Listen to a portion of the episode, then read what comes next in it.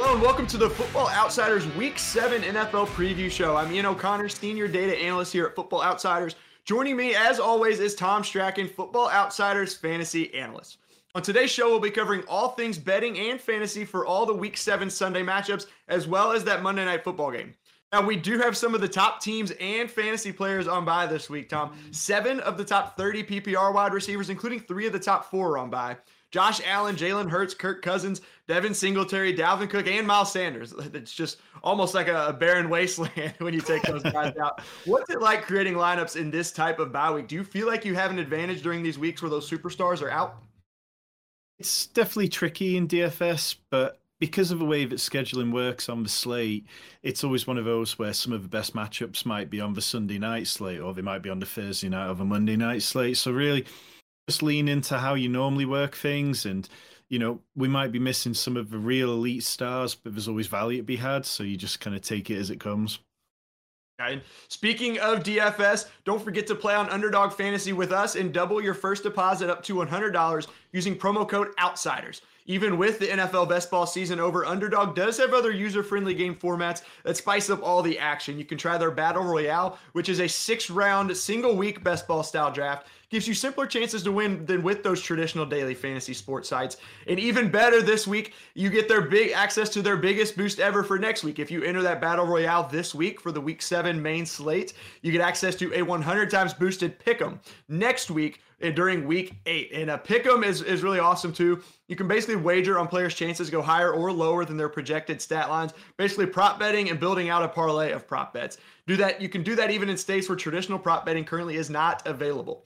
Underdog is the fastest growing fantasy site around, so join the fun over at underdogfantasy.com or download the Underdog app in the App Store and use promo code OUTSIDERS now to double your first deposit up to $100. With that out of the way, we'll jump into our first game on Sunday. A surprising line here for some people. The New York Giants plus three at Jacksonville. That's right. They are underdogs going into Jacksonville after their 5 and 1 start. Got a 42 point total. I'm a big Wan'Dale Robinson fan, him being a former Kentucky Wildcat rookie this year. Really loved watching him play. But he had a good production on limited work in his first game back from injury last week. Are you buying into the hype on Robinson? I think you can do because, for a start, there's just nobody there, really, is there? it's like, you know, there's Wan'Dale Robinson and Daniel Bellinger, who we can get to in a bit, perhaps, but like Wan'Dale Robinson, he's only been on the field for like 35% of passing plays, but he's at a 36% target rate and he's at like a 9.38 dot, which is really positive. So I think the nearest possible comparison you can probably compare him to is Sterling Shepard because so far Wan'Dale Robinson's played like 70% of his snaps somewhere where Sterling Shepard always was. And Sterling Shepard averaged 8.3 targets a game with Daniel Jones. So I, I feel like, you know, the signs are there. They schemed a touchdown to him with, you know, a clever play. So I'm more than fine playing Wan'Dale Robinson this week. I think he's around 42, maybe just over a bit over 4,200. I might be wrong there. And he kind of reminds me of like a Rondale Moore type, again out, out of the slot, quick guy, really good with the ball uh, after the catch. Uh, so could could end up if he gets a, a, big workload, could really turn in a good day and be a really big part of this Giants offense for the rest of the season. Now on the other side for Jacksonville, Christian Kirk saved another disappointing day with a late touchdown. Do you think he can get back to his early season success this weekend? The Giants are only 21st against wide receiver ones. Yeah, it's it's a bit tricky, isn't it? Because like Christian Kirk in those first few games, he was getting such high volume and he really looked fantastic in everything he was doing.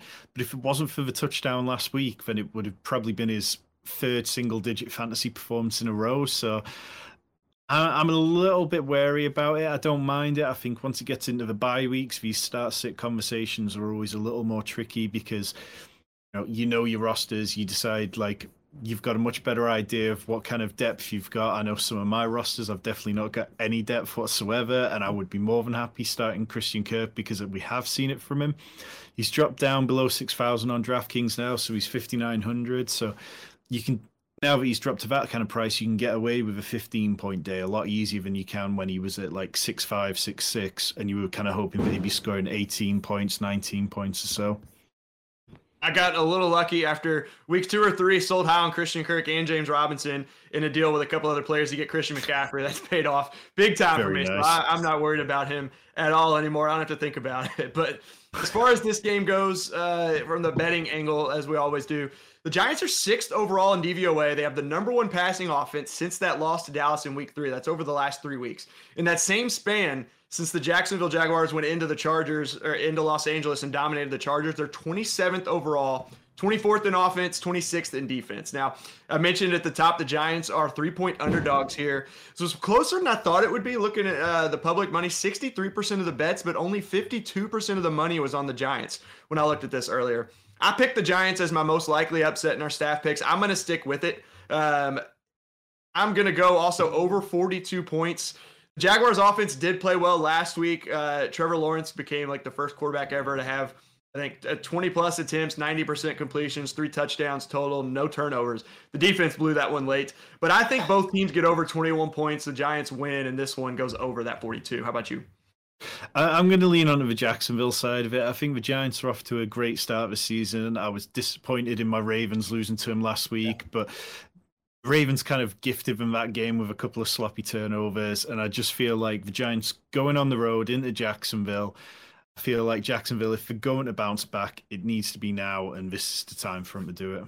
Yep. Speaking of that, the loss last week, at least you all uh, Ravens beat the Jets in Week One, where I'm sitting here having lost Green Bay, both both New York teams in the last couple weeks. Although not looking as bad as I thought that would be if you told me early in the season we'd lose to both of them. But we'll move on to Detroit and Dallas. The Lions are seven point underdogs going into Dallas, 49 points. Big story here: Dak Prescott back. Should we temper expectations for Dak and the Cowboys in his first game back, or would you play it like normal, especially the fact that they're playing this Lions defense? It's it's a really tricky one and one I've kind of gone back and forth on a couple of times this week because we saw Russell Wilson had a similar injury last year, and when he came back, we know he rushed back and he was awful in his first game back. So perhaps uh, the way I'm kind of looking at it is that Dak Prescott hasn't rushed back. The Cowboys took their time. It sounded like Dak wanted to play last week, but they pushed him on to this week instead. And I think I'm just kind of holding out hope that what we saw from Prescott in week one when he was playing against the Buccaneers and had like a 48% completion rate is just a blip. And now he's going to hit the ground running. So he was somebody who I've wrote up this week in the DFS column. He's uh, quite cheap this week, so I think a lot of people are probably going to end up playing him. He is, let me just pull it up now. He is 6,700, so he's kind of in that range where you're not paying up for the elite quarterbacks, but you're also not paying down where you save massively. So maybe he doesn't go as owned as I expect him to. Um, but Detroit have allowed the third most fantasy points quarterbacks and the dead last in pass defense DVOA. So I would play most quarterbacks against Detroit, so I'm not going to shy away mm-hmm. from Dak here. You've got that upside you mentioned. He's kind of in that mid-level price-wise, but has the upside to finish as the top quarterback, possibly. Uh, him, to, them just wanting to come out against that bad defense. Now, Detroit, on the other hand, shut out against New England their last time out in Week Five. They're without Amon-Ra, St. Brown, DJ Chark, and D'Andre Swift. Now, St. Brown is back. Sounds like Chark is out. Swift is pushing to play. But they've got a tough test against that Dallas defense. Are you fading the Lions? This week. I mean, Dallas is 12th or better defending passes to all pass catchers except 19th against running backs, which still isn't terrible, just slightly below average. Yeah, I think you can build an argument to start Amon-Ra St. Brown. I think, you know, the Patriots game was obviously a disappointment. We knew that he was still kind of struggling with the quad injury and he didn't really look himself. So the bye week came at a perfect time for him. Before that, in the games this season, he was averaging a 30% target share and over 80 receiving yards. And this Cowboys team did give up 26 PPR points to Cooper Kupp when he played them in week six. And more people than just me have made the comparison between St. Brown and Cooper Kupp in the way that they play. So I'm kind of fine playing it. I think if you're looking to stack this game and play Dak Prescott with like CeeDee Lamb, Dalton Schultz, it's easy to slot him and Ra St. Brown in and have a good feeling that you've probably got access to a lot of the points from this game. You know he should get the targets they're expected to be losing. Going up, though, I mentioned a tough defense. Dallas allowed 20 points for the first time last week against Philly. They only gave up 26, and 20 of those came in the second quarter. Uh, when I was looking at the total on this, I think it could be close. Getting totals at 49 points. I think Dallas can. I'm expecting a field day from them against. We mentioned that dead last Lions defense. I don't think the Lions can necessarily get to 20 points in this, just that Dallas defense has been so good. I leaned or I sided slightly mm-hmm. under just a little bit. I do think the Cowboys cover pretty easily, though. How about you? I'm going to go with the Lions to come out firing off the bye, refreshed, and Dan Campbell got fired up. And I'm going to say they cover, but Dallas wins the game and it goes over. I feel like yeah, I'm not wanting to fade tough defenses all the time, but I just feel like, you know, when certain teams get into certain situations, the over can creep up. And the Lions are definitely a team that can do that. We saw them in that, that comeback against uh, uh, the Eagles in week one, putting up a ton of points, uh, and we know how good that Philly defense is as well. then moving on to Indianapolis at Tennessee, the Titans are two point favorites. 42 and a half point total. That Colts offense came to life last week. it was the fourth best offensive performance of the week across the NFL. Easily their best of the year. It's their only game above average this season. Tennessee's 25th or worse against wide receiver ones, wide receiver twos, and tight ends. They're 31st against each of the latter two. Mo Alie-Cox had a big one their last time out, just uh, in week four against the Titans. Six catches, 85 yards, two touchdowns. But he had zero targets last week, only one game with more than two catches. He's not worth playing this week in a repeat uh, performance, is he? No, and I think these Colts tight ends they've shown it's like every it's like Mo Alie-Cox goes out and gets a couple of touchdowns or a couple of catches, and then the next week it's Jelani Wood, and then the next week like Kylen Granson's going to pop up, and they seem completely happy playing any of them. I think it's much easier to talk yourself into the wide receivers on this team, and we can't expect Matt Ryan to pass 58 times like he did last year. I was looking into it earlier this week, and the last time he'd made that many pass attempts was 2013. So. Um, Back in his early know, days yeah, we're not going to get close to 400 yards and three touchdowns out of Matt Ryan every week. But what we have seen is Alec Pierce has really carved himself a role in that offense now. I think going back over the last three games, he's averaged over 70 receiving yards in each of them, and he's averaged 7.3 targets, along with that really nice touchdown at the end of the game. So Alec Pierce is only 4,600 on DraftKings this week. I think that's somebody that you can really look to slot into, whether it's cash lineups or tournaments. I'd be happy playing him in either. And we know you're you're starting Derrick Henry if you have him. He does very well against the Colts. Seems like he dominates them fairly often. What about Jonathan Taylor? It looks like he's expected back his first game back in a couple weeks. The Titans have been tougher to run on than throw on but uh, you know they may limit Jonathan Taylor, or he could have have a big game. What do you think is, is the kind of the the the expectation here? What are you expecting? I think if you spend the 101 or even the 102 on Jonathan Taylor and you've just lost him for two games already, and you know you're going to lose him for a third game when his bye week comes, you've got to play him. It's like he might not have looked particularly good in a couple of those games. He definitely wasn't performing like a 101 should do, but you've got to plug him back in because you're probably in a position where you're going to start needing some wins after missing him. He's 8100 on DraftKings, which that is quite cheap. Uh, let me just pull up the entire scoring, but basically, anytime you can get a running back of his kind of ability who could score two touchdowns and go for 150 yards. It's pretty hard to pass him by at that kind of pricing, but yeah, he's really close to the top of the pricing. But I, I'd have no problems playing him but I think I will just lean into the passing game more because of Tennessee's deficiencies against it. And what what about uh, looking at this one? I mentioned the Colts go into Tennessee, two point underdogs, 42 and a half total. What are your thoughts on those two?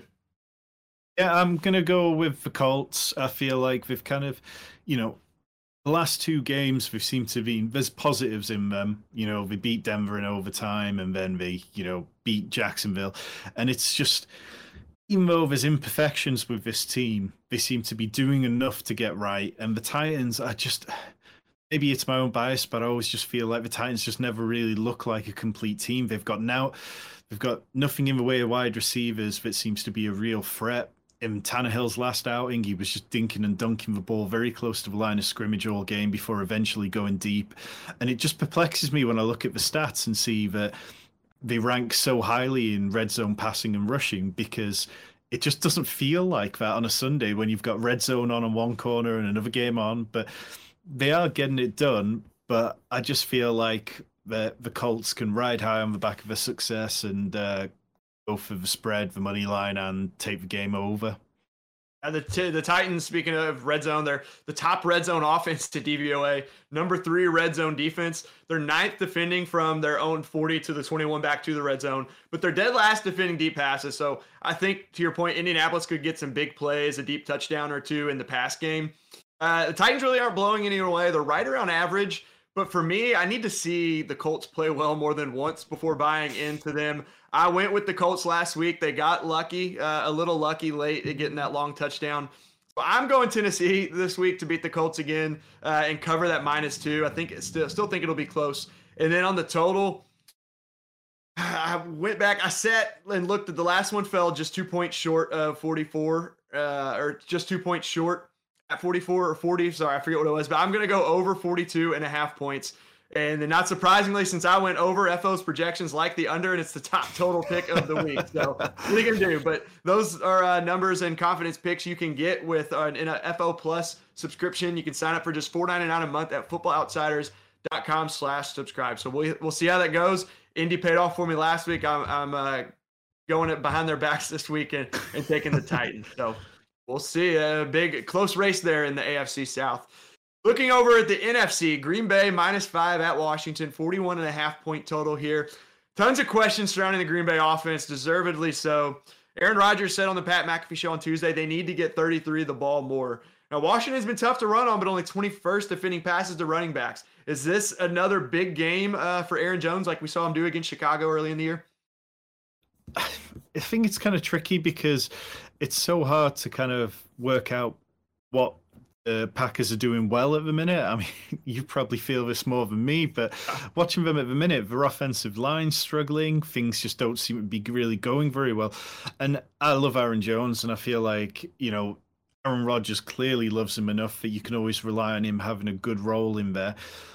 But the receivers are getting open at times, and like Allen Lazard's been a more consistent part of the offense over the last few weeks. He's averaged 8.3 targets and 13.2 PPR points since week four. So I'm kind of fine playing Allen Lazard. I think he's kind of creeping up into the kind of price range now, around 6,100 on DraftKings.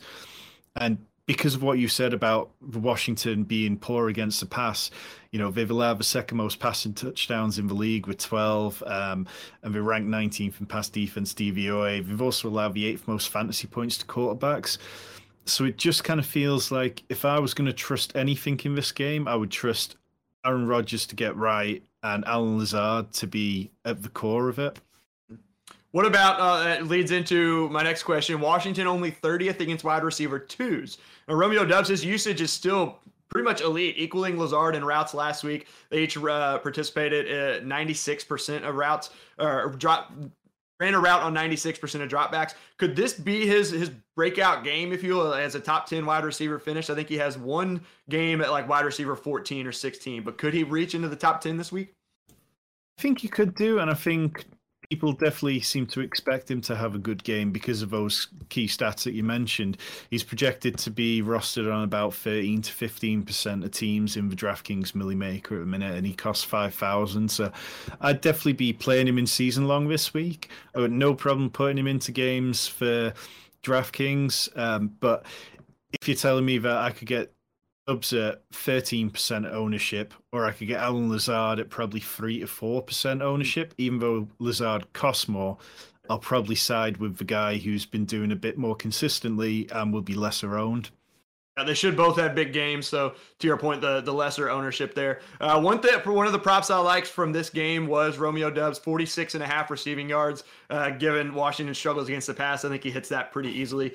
Uh, one last quick question. There's not really a lot to talk about with Washington. What are the expectations for them with uh, Taylor Heinicke now stepping in at quarterback against a, a struggling Green Bay defense?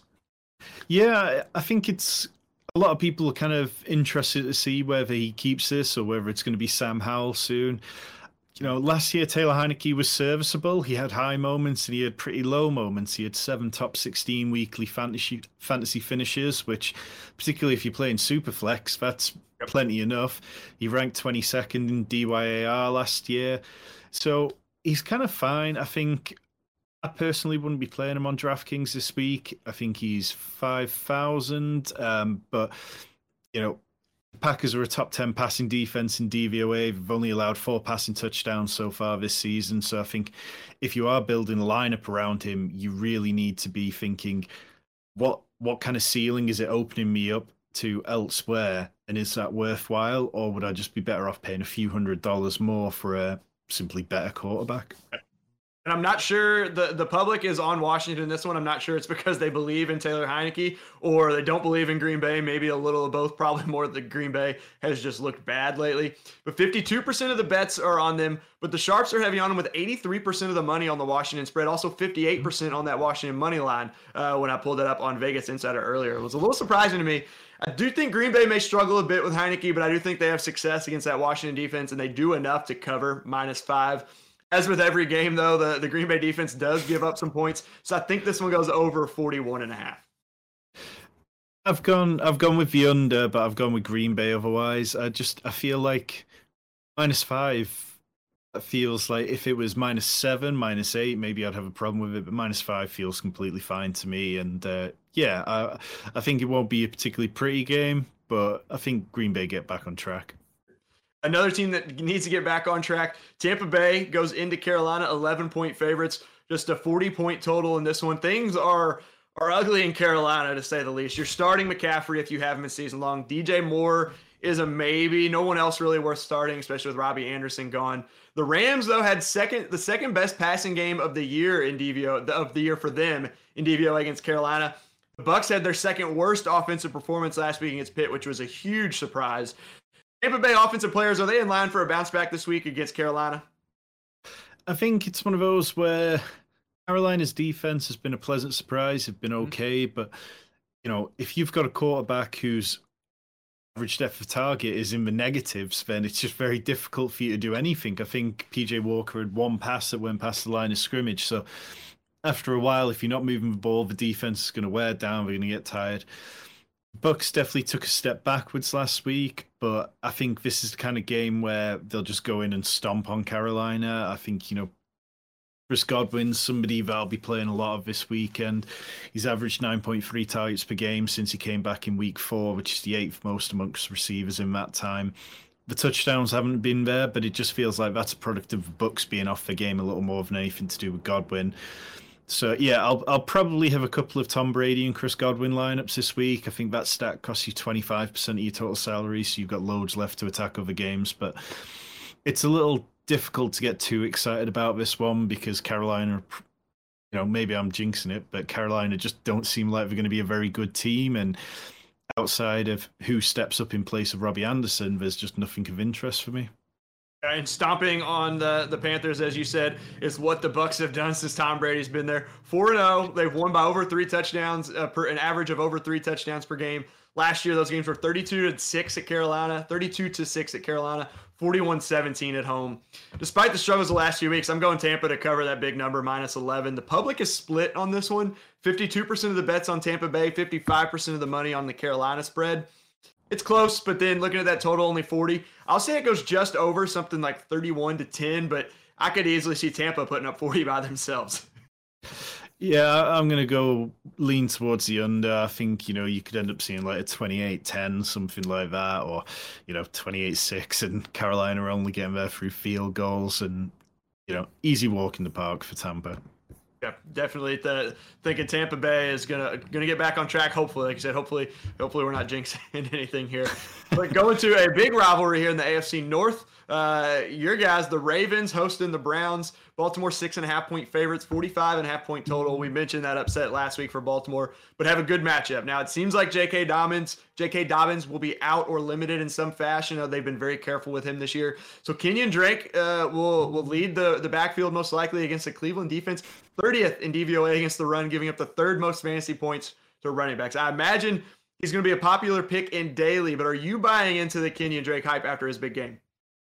No, uh, and as a Ravens fan, I've kind of I've been a little bit surprised just how cautious we've been with J.K. Dobbins. Like last week, John Harbaugh was talking about the turf at MetLife, and we mentioned it last week on here that it didn't feel like a game where they're going to play a lot of him. And then he locked up his knee, and he hasn't practiced so far this week, which is a little bit alarming. But I think Kenyan Drake ran pure last week. Like this O line is really improving a lot now that Ronnie Stanley's back in there and they're jumping up the grades and stuff. But I'm not sure that Kenyan Drake is going to repeat that performance. Justice Hill sounds like he's going to be back playing fine this week. He's practiced without limits for the last two days. I think that it's possible Gus Edwards could even be back on the field this week. I think I'd probably lean more towards, you know, I might sprinkle in a few of the over underlines for those running backs more than I'd like to play them in daily fantasy. I think in terms of daily fantasy, you can just load up on Lamar, who will be incredibly popular this week because of Cleveland's poor defense. And I think you can load up on Andrews, who even though he hasn't practiced for the last two days, I'm sure he'll be fine. You know, he's a big, tough guy. And if Rashod Bateman's back, I'm completely fine playing him as well. He's just 5,200. We've seen how much the Ravens have needed an additional threat whilst he's been out there. And even though Bateman was getting by on efficiency early on in the season. It just feels like they're at a point where they're going to have to lean into it now. So yeah, that's kind of my feel on it. I think it's going to be a game where people really do just look as simply as Lamar and Mark Andrews and then ignore a lot of the rest. I expected in Baltimore uh, to be in control in this game against six and a half point favorites. For Cleveland, though, Donovan Peoples Jones has now has three straight games with four plus catches and 50 plus yards. Baltimore's been top 10 against the pass, but as we mentioned, with a lot of guys out on bye, is DPJ a viable bye week fill in for you in season long? I mean, in season long, you got to do what you got to do when these bye weeks hit. if you don't, probably on the waiver wire, so he's available if you want to play him, but. Exactly. I think you know when you when you're looking at these kind of high A dot players like Donovan Peoples Jones, Robbie Anderson, or Skyy Moore, or um, MVS, these players that if they're going to get there, it's going to be on one or two big plays quite often. It's a little bit frightening. So maybe he's the kind of player that if have a bad start to Thursday night, like if you can wake up tomorrow morning and you're looking up your lineup and it's like, oh, okay, this player who was projected 15 points has turned in four points, then I'd maybe be considering, all right, Donovan Peoples Jones might just give me the kind of ceiling game that I need to pull myself back in. So he's not somebody I'd be desperately attaching myself to this weekend. I mean, he's very cheap on DraftKings. He's 4,100, which is as cheap as it really gets uh, for wide receivers. I think David Njoku is somebody who I would be looking to target. Um, the Ravens have allowed the eighth most fantasy points to opposing tight ends. They've been leaning on Njoku, the Browns. He leads tight ends in receiving yards over the last since week three with 308. I think, you know, he's been reliable. He ranks fourth in DYAR, and his price hasn't really caught up to his performance on DraftKings. It's only 4,200, so I'd be more than comfortable plugging him in had a bit of a down week, if you will, last week, and still had I think three catches or four catches for 58 yards, which is great for tight ends. Uh, yeah, pretty much every year, tight end is very tough to come by. Definitely. So we'll look at the the betting angle of this one. Baltimore's second highest spread confidence pick of the week in the FO projections. Uh, again, if you're wondering where those numbers are come from, you can get access to those uh, all our NFL picks for uh, spread, money line, and total with an FO Plus subscription at footballoutsiders.com/subscribe. I tend to side with us here, like Baltimore to cover. The the sharps are on Baltimore too. Seventy percent of the money is on Baltimore spread. Um, I side with it there. How about you? Uh, yeah, I think you can guess which way I'm going. yeah, I figured that was it. Uh, one of the prop bets I liked on this, uh, and you can chime in on this too. Lamar's rushing, so he averages over 82 yards per game in six full games against Cleveland. 65 plus in five of six, 90 plus in three of six. I like, I, I couldn't find the prop on this, but whatever it is, I imagine it's going to be less, uh, maybe even at most around 60 yards. I don't know what his normally are at. I would lean the over on almost whatever it is just because it seems like he dominates on the ground against the Browns. So, yeah, so this year, his rushing yards, he said one game where we had a really low total with 17. He had a game at 58, and then everything else has been above 70. So I feel like that's the kind of bet, particularly if J.K. Dobbins isn't playing and we need a little bit more injection of Lamar, then definitely I'd be on that. And then as for the scoring in this one, I lean on the over all but one of Cleveland's games have exceeded 45 points, and that one was 43. That defense, 27th against the pass, 30th against the rush. We know Baltimore can score a lot, but Cleveland can also run on that Baltimore defense. I think uh, had their only 24th against the run. Nick Chubb has struggled against them the last couple years, two games with less than three and a half yards per carry, no touchdowns against them last year. But I do think they're able to put up some points. Uh, both teams are below average in red zone defense too, so I'm going at citing over 45 and a half. Yeah, I, I'd say that for all the reasons you've said. I think the Ravens, are, their defense is improving, but they just don't shut down opponents and they just let opponents hang around in games longer than they should. And Cleveland lets opponents score a, a ton of points, as we've seen. Uh, Atlanta was one of those opponents. Didn't score a ton like some of those other teams, but they go into Cincinnati six and a half point underdogs, 47 point total. Last week I asked you if that game against New Orleans could be the game where Ja'Marr Chase goes nuclear, and that is exactly what he did. Huge game. But also, maybe kind of hidden was Joe Mixon's efficiency was up again for the second week in a row. Cincinnati's opened up the offense a bit more. Things I've read, they ran shotgun on all but um, two plays last game. I think one of them was a kneel down. I forget what the other one was. Do you? But do you expect this offense to return to form? And is this uh, going to be consistent fantasy gold again moving forward? I think so. I think you know I think this game might be a bit of a slog. I think uh, you know, oh, Atlanta definitely aren't a pace team. I'm sure I don't have the stats to hand, but I'm sure I remember reading that they're one of the slower teams in terms of situation neutral rate. So I feel like it might not be as explosive as we'd like, but the Bengals they've been getting right. Really, you know, I mean. Higgins completed 75% of his passes when he was under pressure last week, which was a season high. So you can just see all these little things which are starting to click for them. Equally, the Saints were missing Marshon Lattimore. So if he'd played that game, would Ja'Marr Chase have had, had have as big a game as he did? Um, I think this is a game which I'll be targeting Tee Higgins in. Um, Atlanta have been good against wide receiver ones, ranking 11th, but they went rank 26 against wide receiver twos, which obviously should benefit Higgins somewhat. He practiced yesterday for the first time on a Wednesday in a few weeks, so it sounds like he's getting healthier. And I'd definitely be happy to stack Burrow and Higgins, or Burrow, Higgins, and Chase, but I wouldn't be bothering to play any of the Atlanta side of it because it just feels too hard to pick and choose who's going to have a good day. Mariota's averaging 8 point, 11.8 completions per game over the last three games, and it's just nobody's going to get there without extreme efficiency, and is getting there. exactly. I mean, it's like Pitts, Kyle Pitts. You know, this this guy was supposed to be generational. In three of his games this year, he's finished with exactly 19 yards. It's that's awful. I finally scored a touchdown last week. Your point last week was one of the games with 19 yards.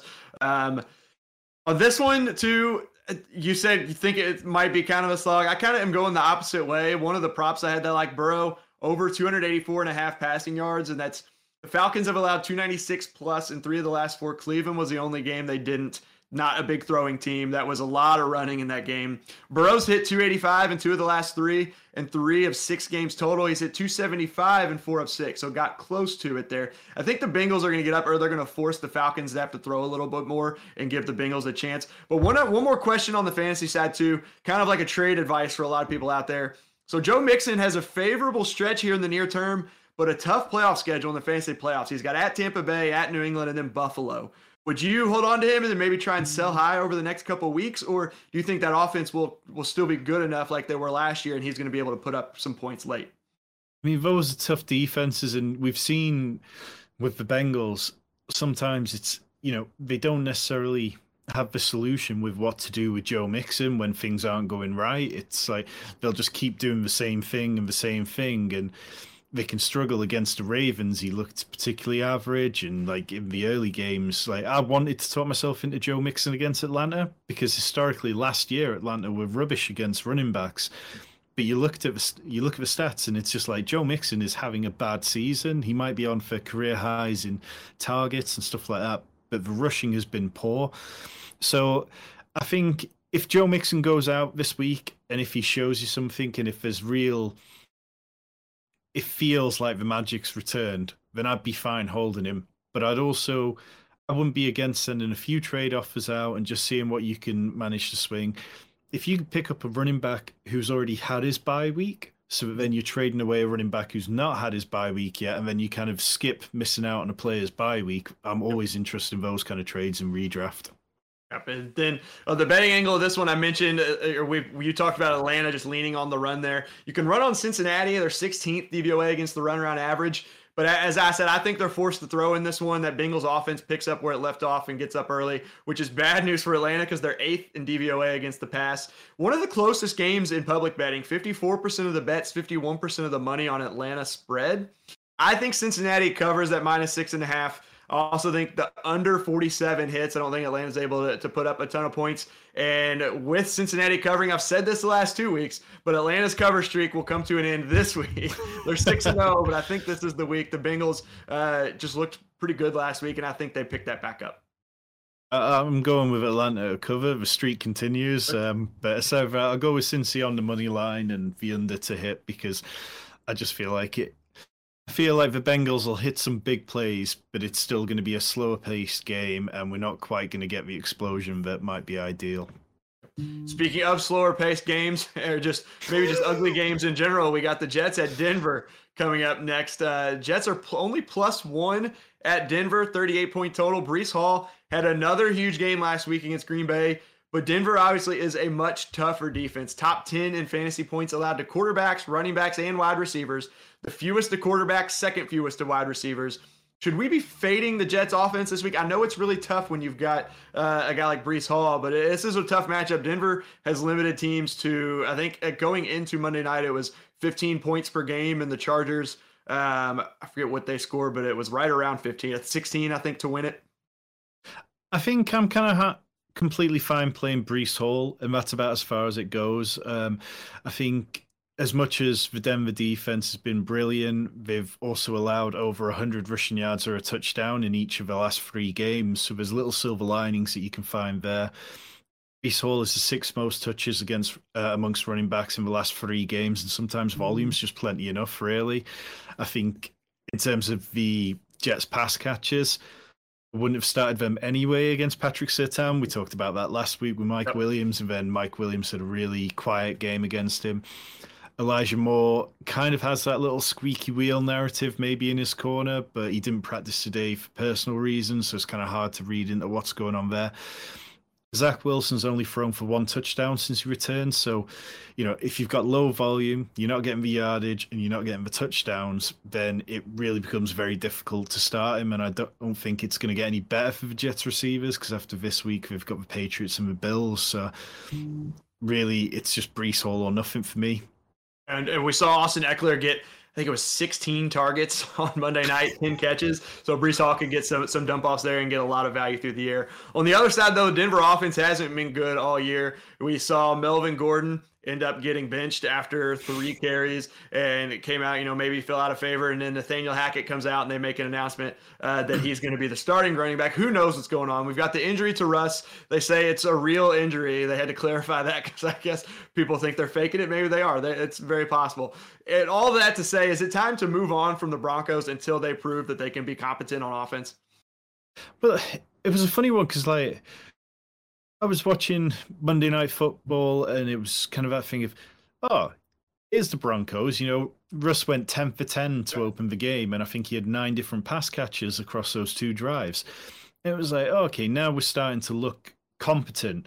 Then after those 10 passes, he completed just five more of his 18 passes in the rest of the game. That's like, I mean, that's diabolical. That's worse than something that Tyler Taylor Heinicke would do, or even, you know, that's PJ Walker level. I think, particularly this week, it's worth noting that Greg Dulcich he made his debut, and with the Monday night game being after DraftKings had released their prices, they had him down at very minimum pricing of two thousand five hundred, which is incredibly cheap. He stayed on the field. I think he played seventy percent of snaps or something, and Albert O was a healthy scratch in that one too.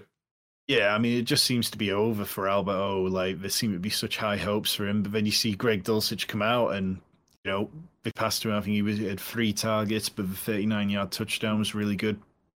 I mean, the Broncos don't really seem to feature any of their tight ends. I think they had four active on Monday night, and I think three of them all caught passes. So it's a little difficult to trust. But at 2,500, because of what it'll help you do for the rest of your lineup, I'm kind of fine playing Greg Dulcich.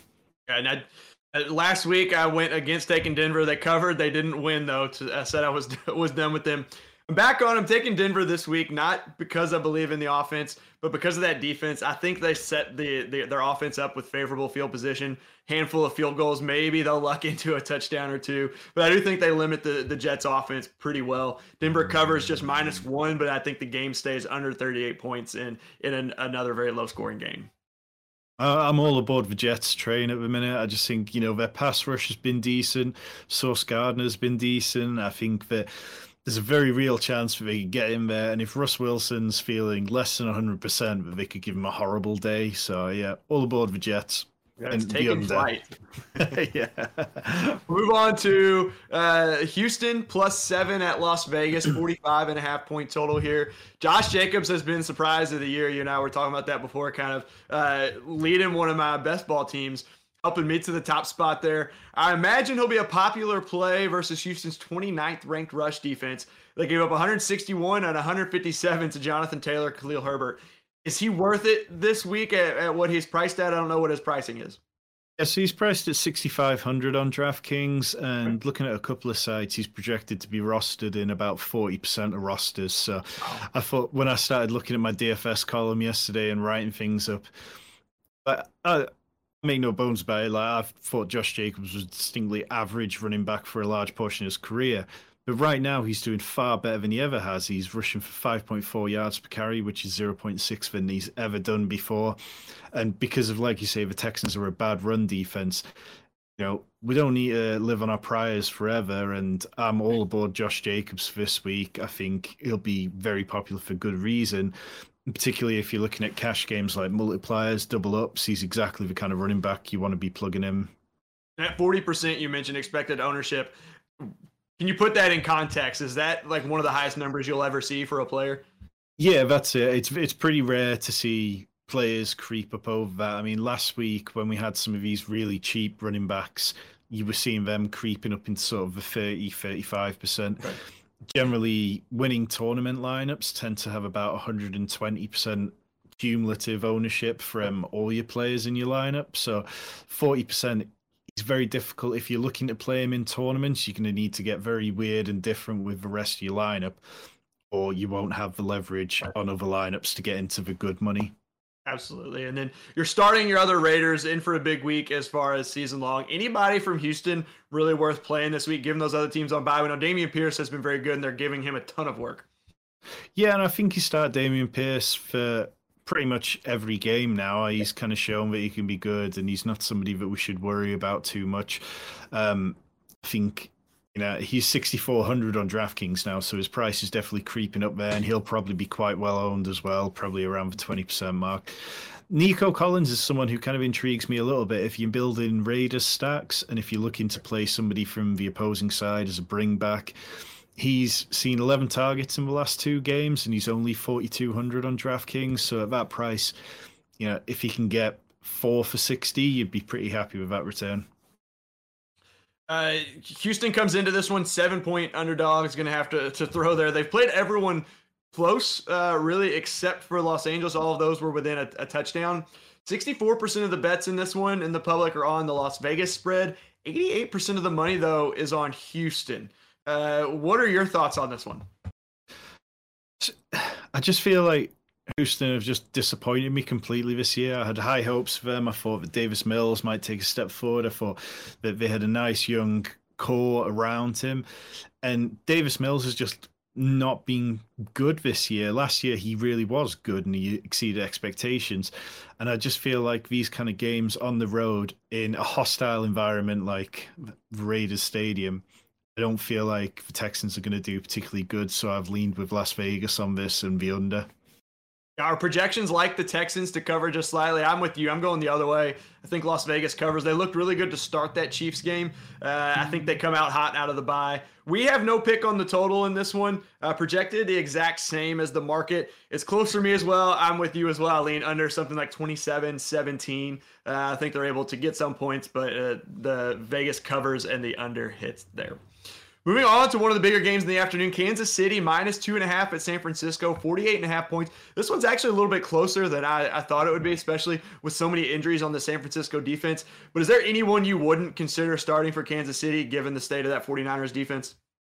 Yeah, I think it's pretty difficult to start Clyde Edwards-Helaire at the minute. Um, we kind of talked about this a few weeks ago about how he'd been running pure. He was getting the high value touches, he'd been getting the receptions, he'd been getting the touchdowns then we've started to see what happens when he doesn't get the targets and he doesn't get the touchdowns and he's part of a three-way committee. Like in dynasty terms you'd call him a roster clogger because you don't know when to start him. You can't trade him because you're probably not getting fair value and you've just got to sit there with him on your roster. So that's he's somebody i wouldn't start. I do think maybe the talk of juju smith-schuster having broken out might be a little premature because chiefs in a situation where they were seeing a lot of zone coverage, and Patrick Mahomes just had to dink and dunk, which really benefited Juju Smith Schuster. Last week, Mahomes' A dot was 5.5, which was a season low. He's normally up around 7, 8, 9. And Smith Schuster got really lucky on a couple of broken tackles that turned into long runs. And, you know, credit to him, he did that. And it was, you know, he took advantage of it. But I'm just not quite fully ready to believe he's going to be consistent. I think I've got him in a couple of places, and he'll probably go back to my bench again. I could be talking about Odell Beckham Jr. for the Chiefs here in a few weeks. Uh, it seems to be uh, a lot of chatter there, especially with the the Chiefs clearing up some money there with Travis Kelce. But for San Francisco, it sounds like Trent Williams could be back this week, which would be a huge boost for them. Brandon Aiyuk had a big game last week in negative game script against the Falcons, likely facing, I think, a similar game script this week. Can we trust Jimmy G and the 49ers pass catchers? Those Bills didn't put up a huge score uh, as far as uh, total points for the team, but all the big name guys really had a solid afternoon for Buffalo against Kansas City. Yeah, I think you can definitely plug Brandon Aiyuk in, particularly with the bye weeks, and keep saying that. But like, yeah, he saw season highs in targets, receptions, yardage, and obviously had two touchdowns. And this was the Brandon Aiyuk that I definitely was hoping for when I was drafting an awful lot of him in best ball this summer. So I'd be fine playing Brandon Aiyuk because the Chiefs do give up a lot of fantasy points to wide receivers. George Kittle probably had his first good fantasy performance of the season, going eight for eighty-three, and know this defense on San Francisco, it feels like they probably are going to keep giving up points. They are getting some players back, so I'm fine starting him. I'm a little concerned about Deebo Samuel because he's had his third straight game where he's only had two rushing attempts and is now at four straight games with less than 12 rushing yards yeah, last year he was averaging 42.8 rushing yards over his last eight games. So to see him getting 12 a game, it doesn't really add any value to him. And if Brandon Aiyuk is getting the volume through the air, then it becomes a little difficult to decide, and uh, you know, who's the wide receiver who's going to get it this week because it feels like they've kind of fallen into a wide receiver 1A and 1B. Uh, in terms of on DraftKings, I think Deebo's probably going to be the more popular pick, even though he's 7600 and Aiyuk is 6000. So because of that, I'd probably be more happy to play Brandon Aiyuk. And maybe they're just saving up Deebo for for later in the season to, to give him those rushes just like last year. But this is the first meeting between these two teams since Super Bowl 54 back in 2020. Our projections like Kansas City, but it is the lowest confidence spread pick of the week. I do. I said I was surprised at the uh, that it's two and a half points at this, but I thought about it. I do think this one ends up being close. Uh, I think that San Francisco defense is still is still good. Uh, the Chiefs will do th- I do think do enough to cover. 83% of the bets, 78% of the money is also on the Kansas City spread. So people are really hammering Kansas City. Uh, and I mentioned even with the injuries, San Francisco still does have a good defense. I expect the total to fall just a little bit short of 48 and a half. Uh, kind of like we thought the, the Bills and Chiefs would, would be a pretty high scoring game. I think this one falls just short of expectations as well. Yeah, I'm going to go with the under as well, but I do think that Kansas City are going to cover. I think it it'd be it's kind of difficult for me to see Jimmy Garoppolo keeping up with Patrick Mahomes, and that's kind of always the thing you can put on him. Like San Francisco can stomp on poor teams, but can they really hang around in a shootout? And uh, I'd just lean towards Kansas City being maybe a touchdown clear on this.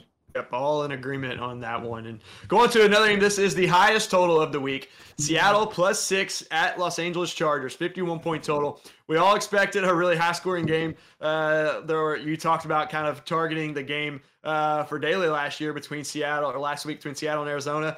Did not happen. A 19 to 12 game, really a, a down game for a lot of those guys. I'm expecting a huge game from Justin Herbert, especially with Keenan Allen on pace to return. Seattle was 30th against the pass until last week against Arizona. Are you with me in wanting to target all the Chargers this week?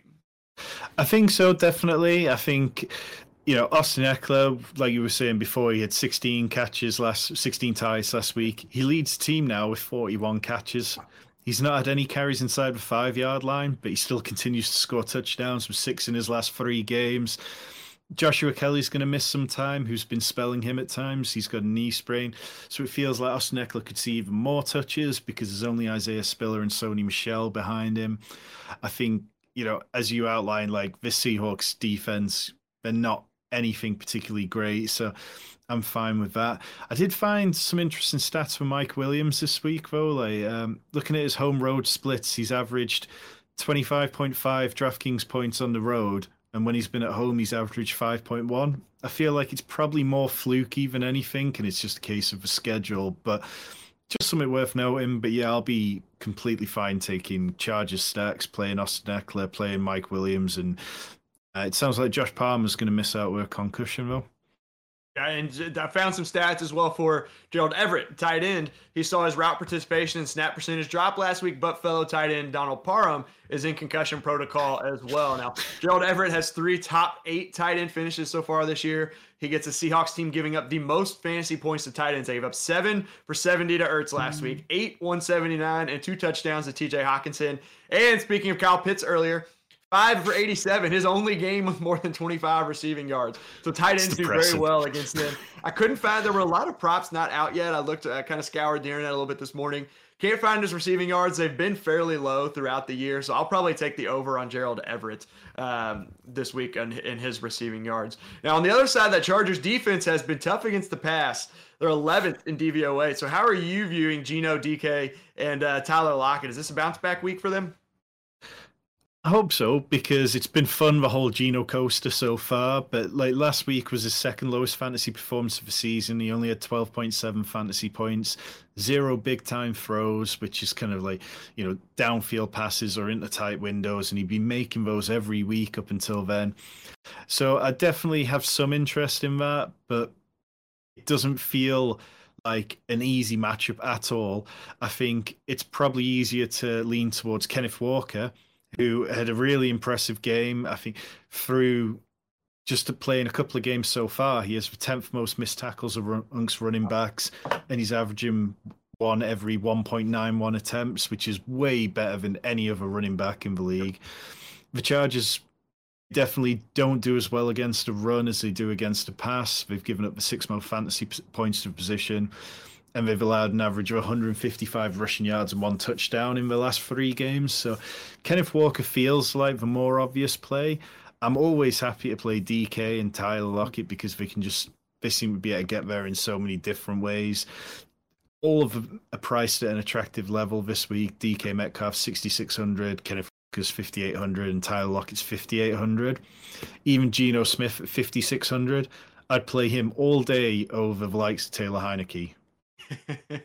I, I, agree with you there because we've seen again Geno be very good this year and that offense be very good. Uh, again, though, that Chargers defense still looked good last week, even though Denver got predictable. Vince Verhei on our coach ranking show was saying the second half or like the last six drives, whatever it was, went just went run, run, incomplete pass, or sack. So it was rough. Now, Seattle's proven they can score. I'm not putting too much into that one game last week against Arizona. Arizona also limited that Philadelphia offense the week prior uh, to levels below what they were playing at. But I'll take the over at 51 points, even with scoring being down this year. This is one, again, I like the over. I think the Chargers win I've gone back and forth on the spread. This was my, my spread pick of the week in our staff picks. Uh, so I went back and forth on that a little bit. My gut said the Chargers cover. Again, I just think Herbert has a big day and, and really just scores a ton of points. Our projections also slightly agree. So that's what I went with. However, 95% of the money so far that I saw this morning was on the Seattle spread. Maybe not a lot of high dollar bets have come in, uh, but the couple that did were on Seattle. Yeah, I'm on Seattle to cover. I feel like. there's enough between Kenneth Walker's ground game and even though the Chargers' pass defense is tough, I feel like we've got enough to stay within six. Uh, and yeah, I like the over as well, but the Chargers to win the game. Awesome, man. Moving on, just a couple games left here. Pittsburgh plus seven at Miami, 45 point total. We talked about when we were talking about Tampa Bay. Uh, Pittsburgh got that huge upset last week over the Bucs. Kenny Pickett is expected to start. Do you like the Steelers skill players to have a big day against really a struggling Miami defense that's only 28th in defensive DVOA the last three weeks and giving up 30 points per game? I think if Kenny Pickett's back in there, it's a little easier to get back on with George Pickens, whose production tailed off again when Mitch Trubisky came in. Like we've seen in the games where Pickett had been in, Pickens had been targeted 17 times in eight quarters of football. And then after he left and it was Mitch Trubisky, everything seemed to be going through Chase Claypool. So Pickens, I definitely have more faith if Pickett is back in the lineup. Uh, Diontae Johnson's. Diontae Johnson's someone I really like as a player, so maybe it's there, but it just feels like you know these kind of games have been a product of players like Xavier Howard missing out, and I'm just not sure if that's going to carry on. Najee Harris is somebody that I struggle with. He's not somebody I have anywhere, but I wouldn't be playing him in daily fantasy either because he had 13 carries for 42 yards last week, and the Dolphins rank seventh in rush defense DVOA. So if I've got a better option than Najee Harris, I'd probably start them over him. And speaking of Pickett and Trubisky, just uh, uh, no, it's always interesting to me how uh, same offense, uh, you know, you but you get uh, two quarterbacks come in and have completely different like favorite targets, if you will. Just always kind of interesting and things to pay attention to, uh, as you noted. Now on the Dolphins side of the ball, you get Tua back. Do you think this offense just picks up where it left off, or do you have reservations in his first action since that scary head injury? I think if he's been cleared and he's got a full week practice under him, then we kind of have to trust the process and assume that everything's going to be fine. He's going to play without limitations. We've seen Tyreek Hill seems to be quarterback proof. It doesn't seem to matter where it's been Tua, Teddy Bridgewater, even Skylar Thompson. He's been the focal point of our offense, and he's had 12 or more targets in, I think, the last four games. Pittsburgh will have the second most wide receiver fantasy points, so you can definitely feel confident starting him. It's been a little rockier for Jalen Waddle, but I think you know you've got to start your studs, and Jalen Waddle is a stud. I'd have far more confidence in him than I would Mike Gesicki, who we saw that he's kind of slipped back into playing in the slot slightly more, which is where he had so much success last year. But they also had a couple of tight ends who weren't active for the last week, which means was his was he on the field more than they would have ideally wanted him, or are they going to continue with that? Is Tua really going to target Mike Gesicki as much when he's got Tyreek and Waddle there? I'm not too sure. So I'd probably I'm fine with Tyreek, fine with Waddle, but that's about as far as it goes on Miami. Uh, something to keep an eye on there, as you mentioned with Gesicki, seeing how how they utilize him when they get some of those tight ends back. Uh, one of the props I liked in this one, speaking of Tyreek Hill being quarterback proof, over 81 and a half receiving yards. I think it's going to be a big day for him, uh, especially against that Pittsburgh defense. One side note, too, speaking uh, or on the lines of Tua, if he was dropped in your league out there, you're watching, and you have Herbert like I do, or Patrick Mahomes, they're both on bye next week and Tua faces Detroit. So I picked him up this week to plan for next week. Could be an absolute smash spot next week there for Tua. So uh, the Chargers and Chiefs are the only two teams on bye. So if you have either of those guys in season long, I would definitely be looking for Tua if he was dropped there. As for the betting angle of this, Miami's a seven point favorite. The market doesn't really trust the Steelers offense, it seems, and 75% of the money's on Miami to cover. So the public's there with it. I'm going to go with the money. I think Tua uh, really steps back in and just rejuvenates this offense. Could be a similar output to what Josh Allen did against the Steelers team. I'll go over 45, though. I know that Bills game went under. Uh, with Buffalo winning 38 3. The Dolphins defense, as I mentioned, is struggling a little bit the last three games. You mentioned they've had some guys out. Um, but I do think the Steelers are able to get some points on the board, like 34 17, 31 20, something like that, where the over hits, but Miami covers fairly easily. What do you think on this one? I'm I'm with you on that one. I think it'd be different if this was in Pittsburgh, but I'm fine with Miami covering, Miami winning the game, and the over going over 45 because even though Pittsburgh have got problems, I feel like you know they can put up 18, they can put up 20 mm. points. And it's cold up there in Pittsburgh now. We know the Miami down in Miami, their sideline is going to be about 150 degrees, so uh, maybe going to struggle a little bit. Sunday night though, so it should cool down a little bit by then, yeah. hopefully. yeah, they'll, they'll, do something that, that's all those things from Minnesota sideline, you know, in the sun, about 20 degrees hotter. So we'll we'll see. As you mentioned, Sunday night though. But on to the Monday night, our last game of the week. Chicago plus eight at New England, 40 point total, low total here. How we got stuck with Chicago in prime time in back to back weeks.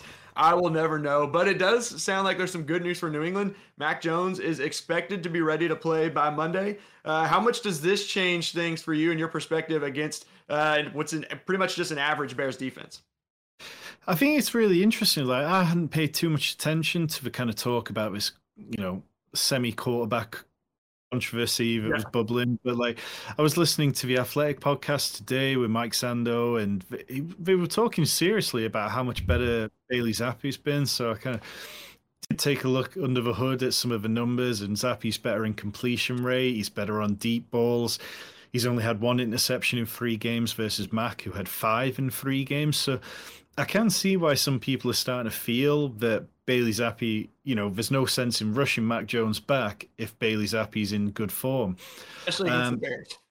exactly. I mean, the Bears are just such a hard watch, it would probably be the polite way to put it at the minute. And I feel like this game just sets up to be the Patriots can run all over them. Uh, you know, Bears ranked 27th in rush defense, and Rhamondre Stevenson looked great last week. Ran for 76 yards and two touchdowns. I think you know it's possible we might see Damien Harris, but even if not, then fine. Definitely starting Rhamondre Stevenson. On top of that, the Bears allow the seventh most fantasy points to running backs. Aside from that, like you look at the Chicago side of things, and I'm just really struggling with Justin Fields at the minute. I really wanted Justin Fields to be good for fantasy. He has rushed for at least 47 yards in each of the last four games. That's about all you can cling to. Like last week, after I'd got up and obviously with the time difference, I watched Thursday night football the next morning, and I was just really pissed off to be honest. But I'd wasted so much of my time. I watched, and I started going through stats, and since the start of the 2021 season, there's been 142 times that a quarterback's passed for 300 or more yards. Fields has never managed it, despite the Bears frequently trailing and being put in negative game scripts. There's been 315 instances of quarterback for over two or more touchdowns, and Fields has just done it twice. And it's like, where where are the silver linings? Where's the hope to hang your hat on? And we've seen a couple of these nice plays to Darnell Mooney, but just I struggle with the Bears apart from hoping that Khalil Herbert can perhaps be the, the guy who takes control of that running back room. And it seems like Matt um, that they're talking about riding the hot hand now. And Herbert is just a really exciting running back. So when I get up on Tuesday morning my time and uh, watch this game, I'm just really hoping that one, the Bears are a more interesting prospect than they've been in the last few weeks, and two, Khalil Herbert looks good. Yeah, Cole Kmet has been a real disappointment. He was a guy had a lot of hype in the offseason or preseason. Uh, I targeted him in my drafts and best ball as well, and just has been an absolute bust. And coming into this one, that New England defense has been great the last three weeks. You mentioned Bailey Zappe, but defense, they're second overall, second against the pass, tenth against the rush. I think this is going to be a really tough game for Chicago. Eight points did make it a little tough, uh, especially with the Patriots offense. It isn't great. Zappe has been pretty good. Mac Jones, you know, uh, has been out for a while. Chicago though has lost their last three games by eight or less. But I, I like this Patriots with Mac Jones back. Tyquan Thornton had a big game last week. DeVante Parker has been pretty good. Rhamondre Stevenson, you mentioned, has been great. I see the Bears just struggling to move the ball. Patriots cover this, but the defense keeps it under 40 points for me. I'm with you on the Patriots side of things, but I think the over could hit here. I think I wouldn't be surprised to see the New England defense put up a couple of touchdowns. I would not be surprised either, and would welcome it as a the Packers fan to see the Bears just absolutely implode if they haven't already uh, after that ugly game last Thursday.